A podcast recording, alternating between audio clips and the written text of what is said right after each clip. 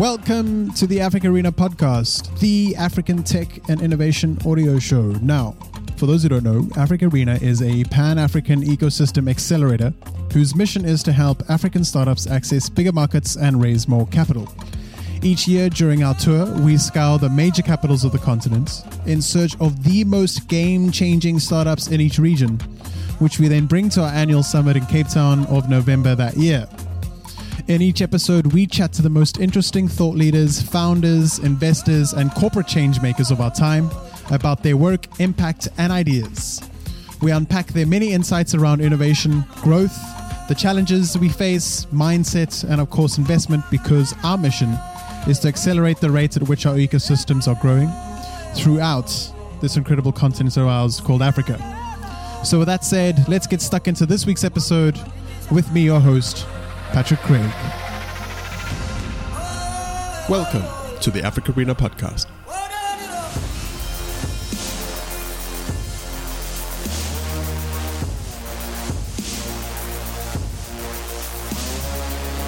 Hello, beautiful people, and welcome back to season six of the AfricArena podcast. And what an epic journey it has been.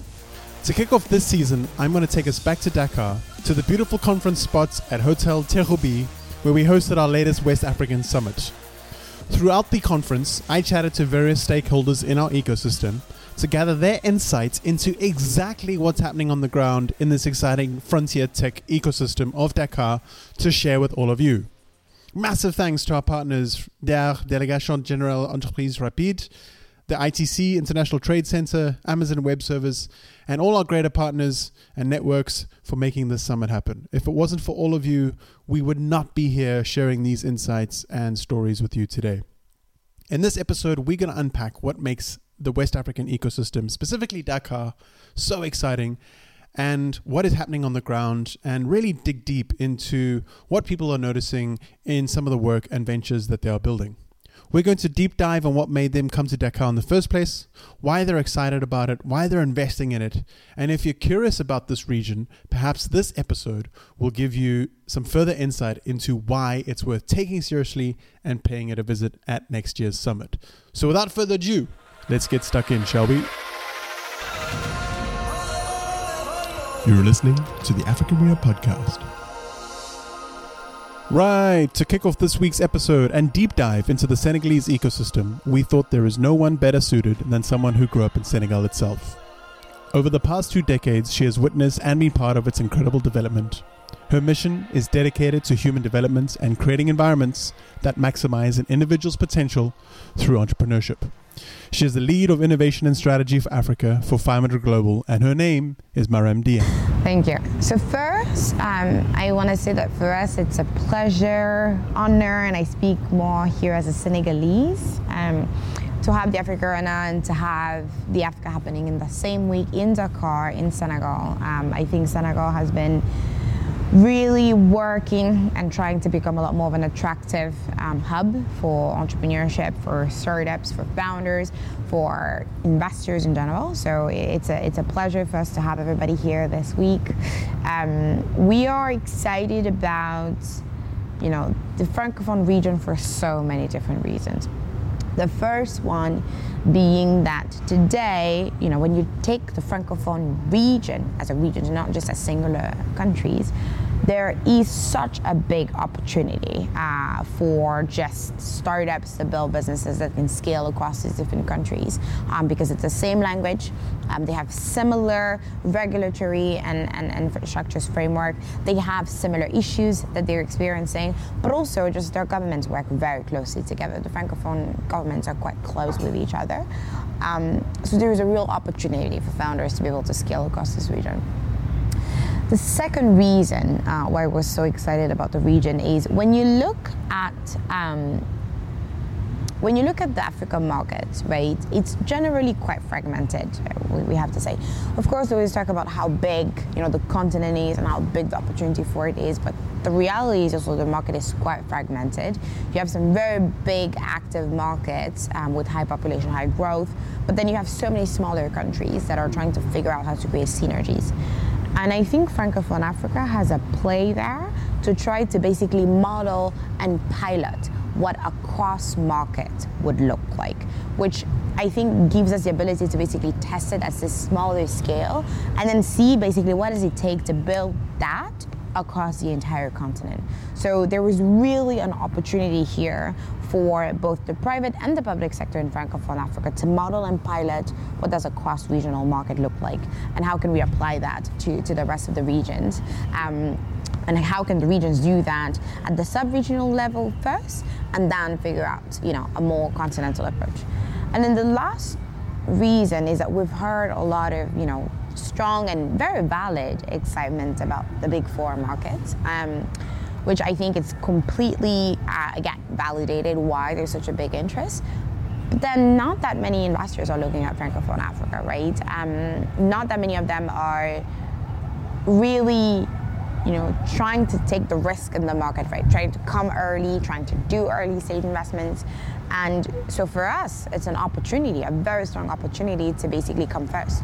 Um, that is not to say that there are not already other local and regional players who are already writing checks um, in Francophone Africa, who are already active, who are quite already impactful in the work that they do. But at least from a global perspective, um, we're really taking in a look uh, into the market. We think there is a lot of opportunity to be able to come, come, come very early. And do you think it's working? There's like this test that you said, this experiment that this region is trialing. Right? Yeah. It's obviously normalizing five currencies. Mm-hmm. Um, trying to obviously create partnerships and synergies to get rid of bureaucracy and red tape yeah. to enable that tra- um, you know external mm. trade. Mm-hmm. Is it working in your perspective? So I think it's significantly better than how it was uh, five, seven years ago.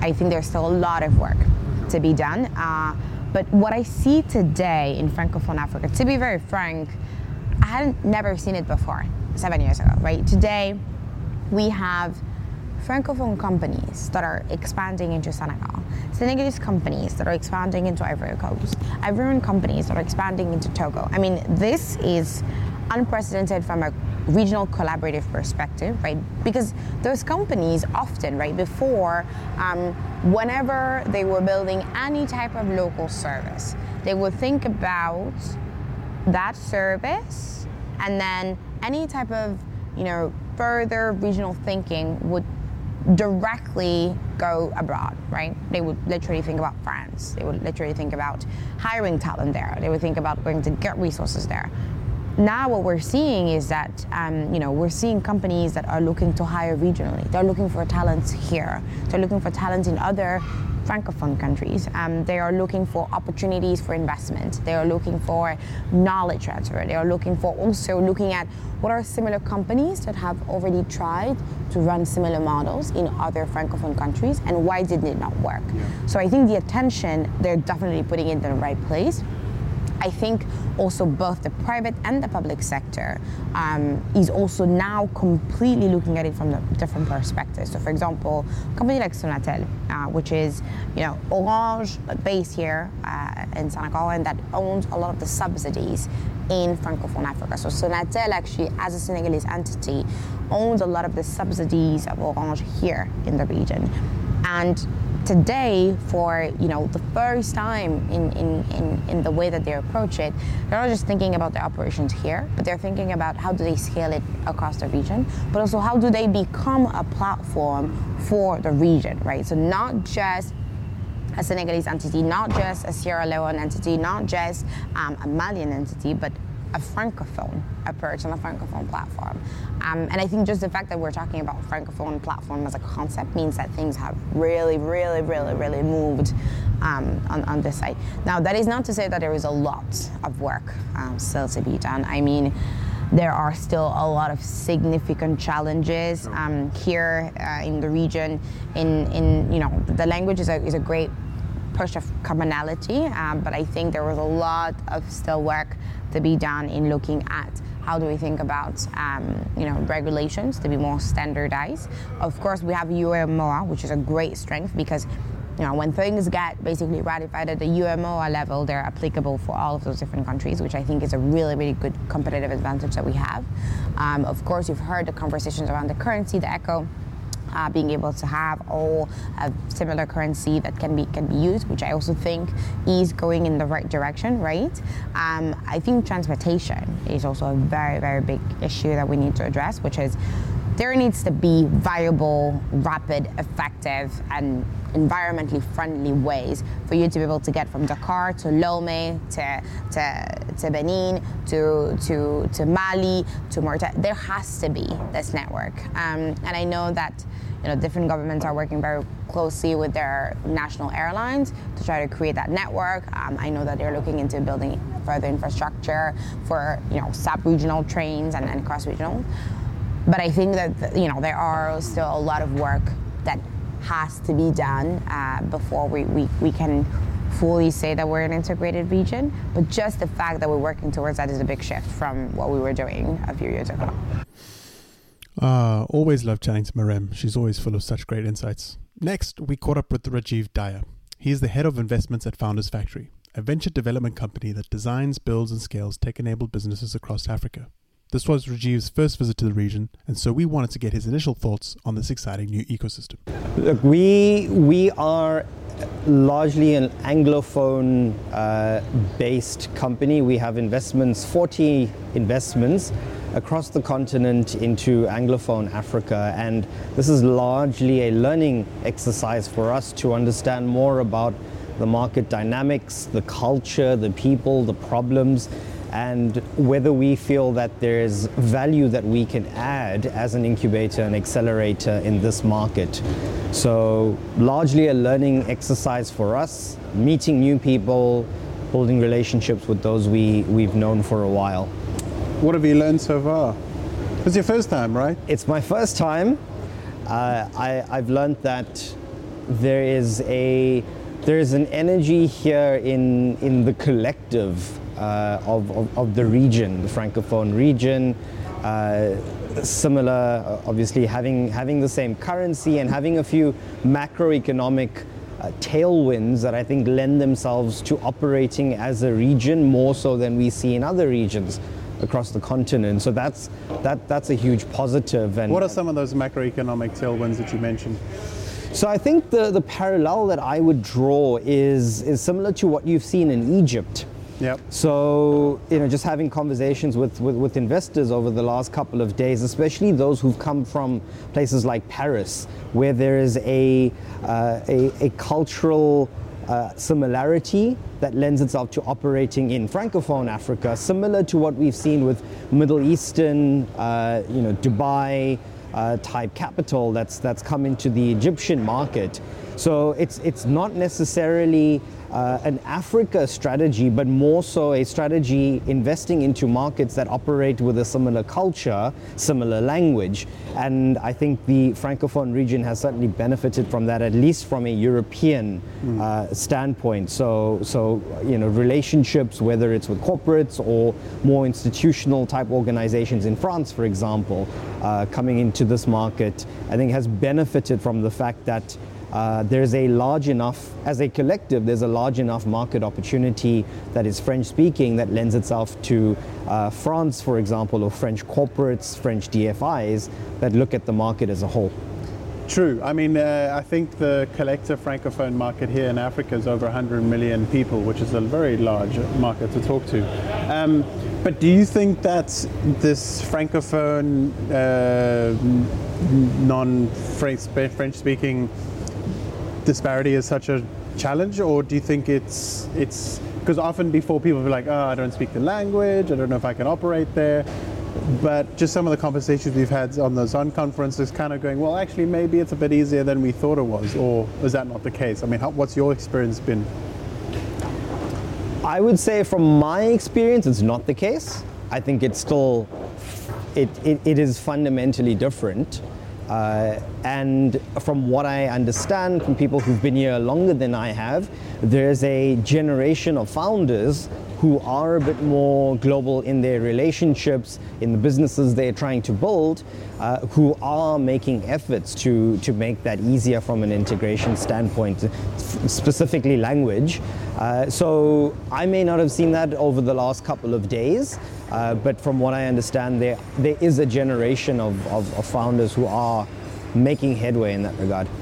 Is there anything that you've learned about this particular ecosystem that is uh, really interesting as an opportunity for you guys? Or as a threat, maybe conversely? I look at both sides of that. No, I think I, I, was actually just having a conversation a few minutes ago with uh, an investor who focuses on Francophone uh, as a region. And uh, he was telling me that uh, we were having a conversation around the fact that, sure, language is different or, or, or culture is different, certain nuances, but for the most part, founders who need assistance with uh, product support or growth marketing tools and techniques and uh, pitch decks and fundraising and, and all of these sorts of things. These are common regardless of language. Uh, these are these are specific discipline uh, or areas that, uh, that, that, that founders need assistance with, thinking about it from an ecosystem perspective.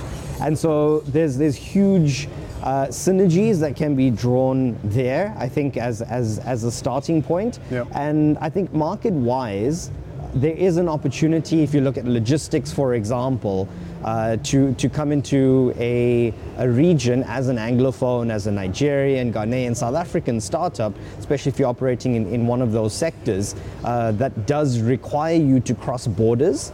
Uh, I think there, there is a, an opportunity that can be exploited a lot more than we have seen previously. Mm, so true. There is indeed a fantastic opportunity in cross border trade and expansion across the Francophone regions. It's one of the many reasons why this particular region is so exciting for so many investors. Some great insights there from Rajiv, and I hope that sparks some ideas for you listening.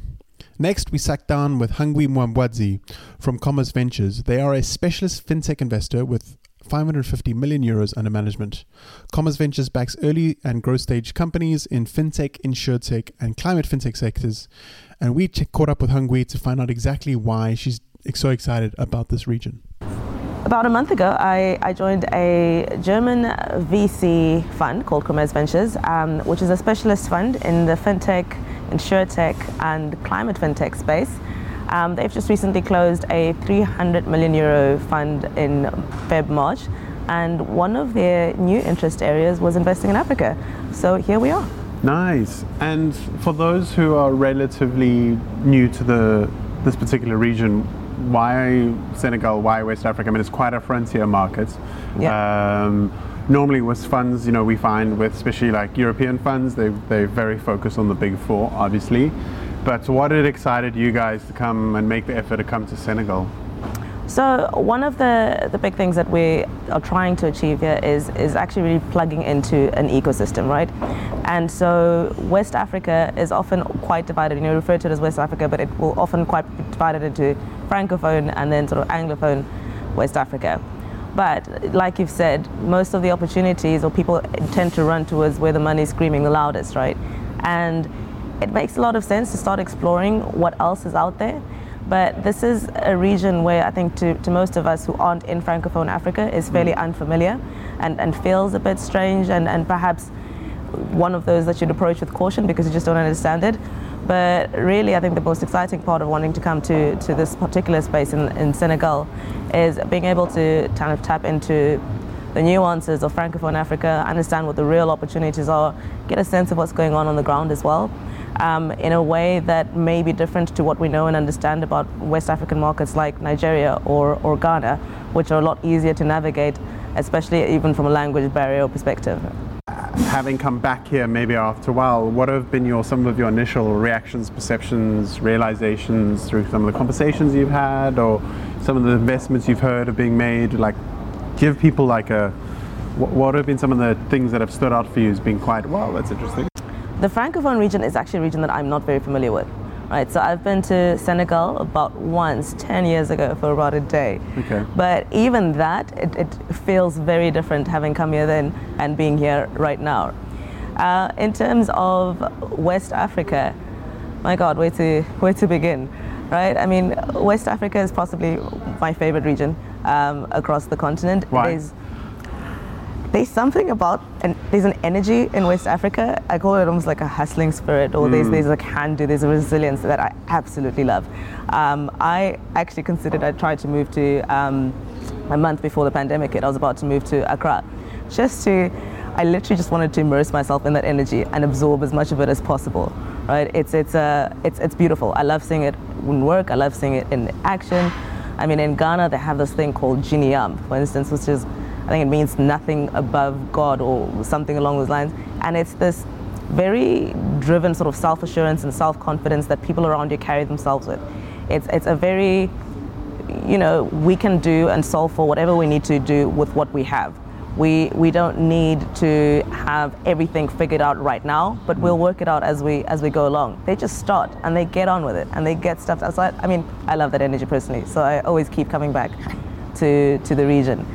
Um, some of the, the biggest changes that I, I'm excited to see is particularly in, in the smaller ecosystems. I mean, if you take Nigeria for an example, um, Nigeria is essentially made up of you know hundreds of small microeconomies. Everyone likes to think of it as one huge economy, but it's like tiny little pockets of, of excellence and, and innovation that are happening all over.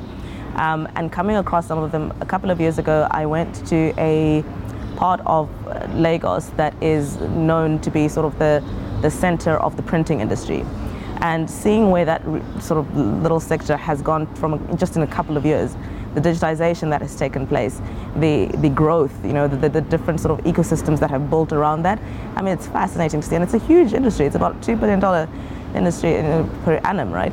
Um, but digitization has also revolutionized that industry, and technology has revolutionized it so quickly that it is, it's, I mean, it's, it's fascinating to see where it started and where it is now and where it could go because, you know, it's not necessarily where it needs to be. There's so much work that needs to be done from sure. an infrastructure perspective. So it screams with potential of what else could we do in this. Such a great thought to ponder on. One of the many reasons that investors and founders alike are setting up shop in the region to answer that very question what else can be done? If there are two chaps that know what else can be done, it's Mohamed Karar and Zachariah George from Launch Africa Ventures, a frontier pan African fund solving the significant funding gap in the seed to Series A bridge funding investment landscape in Africa. Arguably the most active venture fund on the continent with 100 portfolio startups across 20 African countries, we sat down with both of them to try find out what they like and what they find exciting about this region. First up, we chatted to Mohamed. Yeah, I mean, in general, I'm interested in going uh, into all of the ecosystems, but as, as Launch Africa, some of my other colleagues have been to Senegal. Uh, we have made six investments so far here in Senegal, most of which have actually come from uh, la DER. Very cool. Um, and what, what, what makes you guys, especially at Launch Africa, I mean, you guys are the most active uh, probably guys on the ground here. I mean, I know that you've you've invested into I think it's 18 countries. Um, what, what makes you so excited just to keep focus on the Senegalese ecosystem and this francophone ecosystem? Why, why are you guys so excited about it? And, and I mean, six investments is good, and you guys are hungry for more. So, mm. what is it about this ecosystem that you're really enthusiastic about? Yeah, I mean, it's still quite early in this ecosystem. Um, obviously, they're have, they're having great support from their government, yeah. from their local ecosystem players. Um, that's wonderful. Um, and yeah, we are, and we're also seeing some of the uh, examples that are being set here in Senegal, mainly Wave, right? Wave is doing phenomenally well. I'm sure others will start to follow. I'm sure there will be more investment appetite internationally into Senegal. Um, the other thing is also the, the uh, Francophone fit. Um, so it, it's a lot easier to expand from one francophone country to another francophone country than doing one anglophone company country to another anglophone uh, uh, country um, due to the trade agreements but also due to the similarities um, in culture and, and, and, consumer profile. Super cool. And um, you mentioned obviously dan the great work that they're doing and, and, and you hope it's a great model for other kind of emerging markets to kind of uh, kind of balance or peg themselves to. Mm-hmm. Talk a bit about how, like, what their involvement is, what they do, and how they help, you know, specifically you guys from an investor lens be able to invest in six uh, businesses. Yeah, I mean, uh, as opposed to some of the advanced markets like the Silicon Valleys of the world, you know, the, most of their risk comes from competition risk. But here in Africa, especially in these frontier markets, most of the risk comes from geopolitical risk. Um, and so here, la DER, as part of the government, they actually invest in the company. So I'm pretty sure they wouldn't invest unless they know that uh, you know they have the right licenses to operate um, and, and, and can mitigate a lot of the geopolitical risk. Um, so that's something that's very incentivizing for us to join them and on, on their investments. And next, we caught up with Zachariah George, their managing partner, over a cold beer on the terrace after a long day of many conversations. This was a very eye-opening trip for me. Obviously, we've we've we've seen West African or francophone West African startups plenty of times before.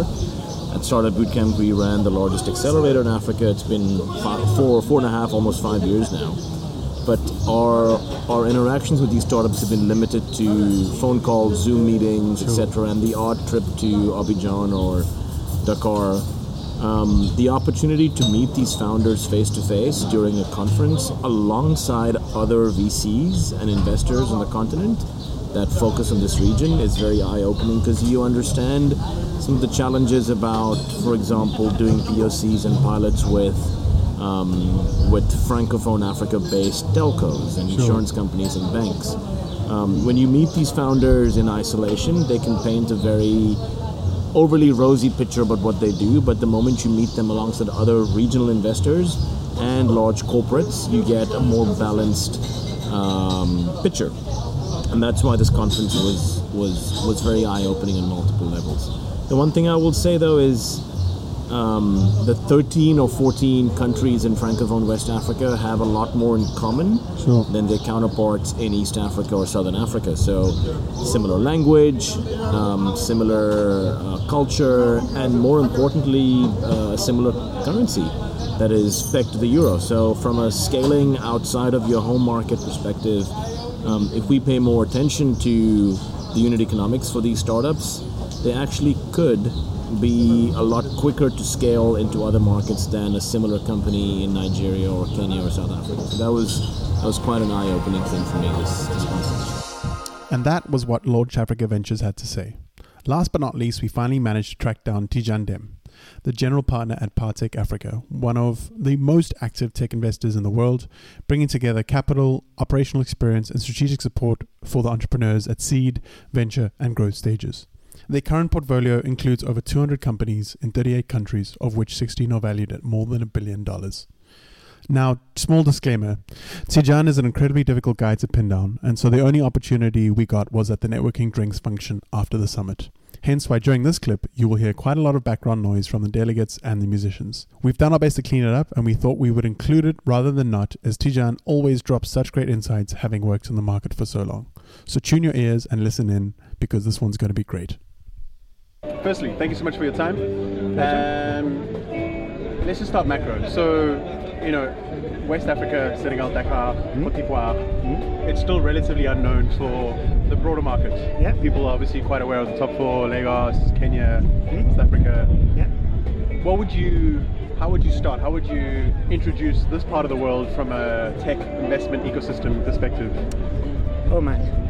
Uh, usually I say this. Uh, once you take out the top four markets in Africa, Yeah. everything else is pretty similar. Half of it is francophone, the other half is uh, anglophone. So don't underestimate the francophone part. It's 400 million people. Um, like all African cities, they're all coming online.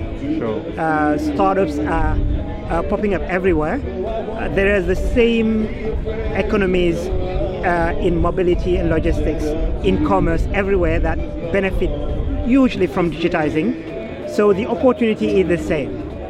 Uh, the question is, why are we not seeing yet uh, African startups from this region emerge on the global scene? But the opportunity is definitely there.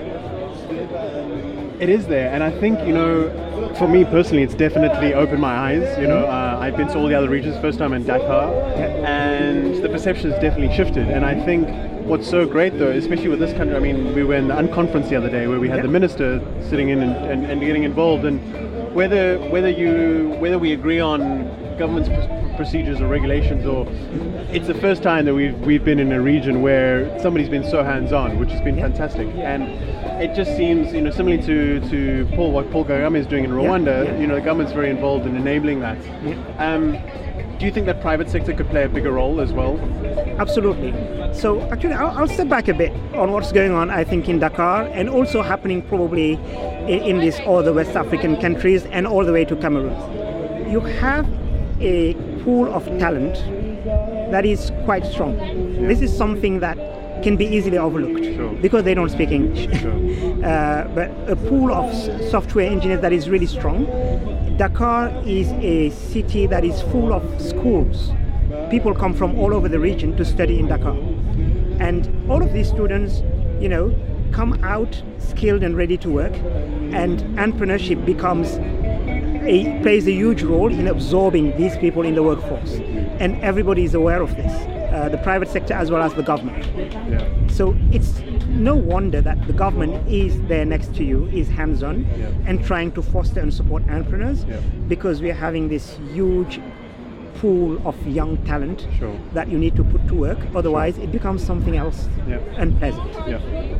And um, a lot of governments around here are also just coming to terms with the fact that uh, these tech startups are not just some side phenomenon Sure. that it's something that is attracting significant attention to their countries. They love that attention. It's attracting significant investment. Yeah. The way VC investment has been growing compared to private equity is the same everywhere. And so it's becoming significant as Sure. investment. So they're looking at it. And so that's what's driving government. Now, should private sector be involved? You know, private sector will be involved if they see money for them in it, right? I keep saying that what we are missing probably is that founding event where an investment by some angel or a private company into this tech startup scene pays off beautifully and it becomes the new and the next day everybody wants in. Sure. We have not had that yet. Sure. Um, so for now, you know, you can see a few big corporates like Orange getting involved. Yeah. Uh, you can see a few angels, and and keep in mind that in the francophone space, investment, angel investment is not in the culture. Yeah. But we are already seeing a few angels getting in. I, I think we just need that that spark, that startup. That, and if you look at the pool of early stage startup right now, I think that that spark is nearly here. That that one company that will just go ballistic, and everybody is regretting not putting money in it, so Yeah. that the next day two things happen. All everybody have their check out and are looking for a company to invest. Yeah. And every good talent sitting in a corporate is thinking this could be me. Yeah.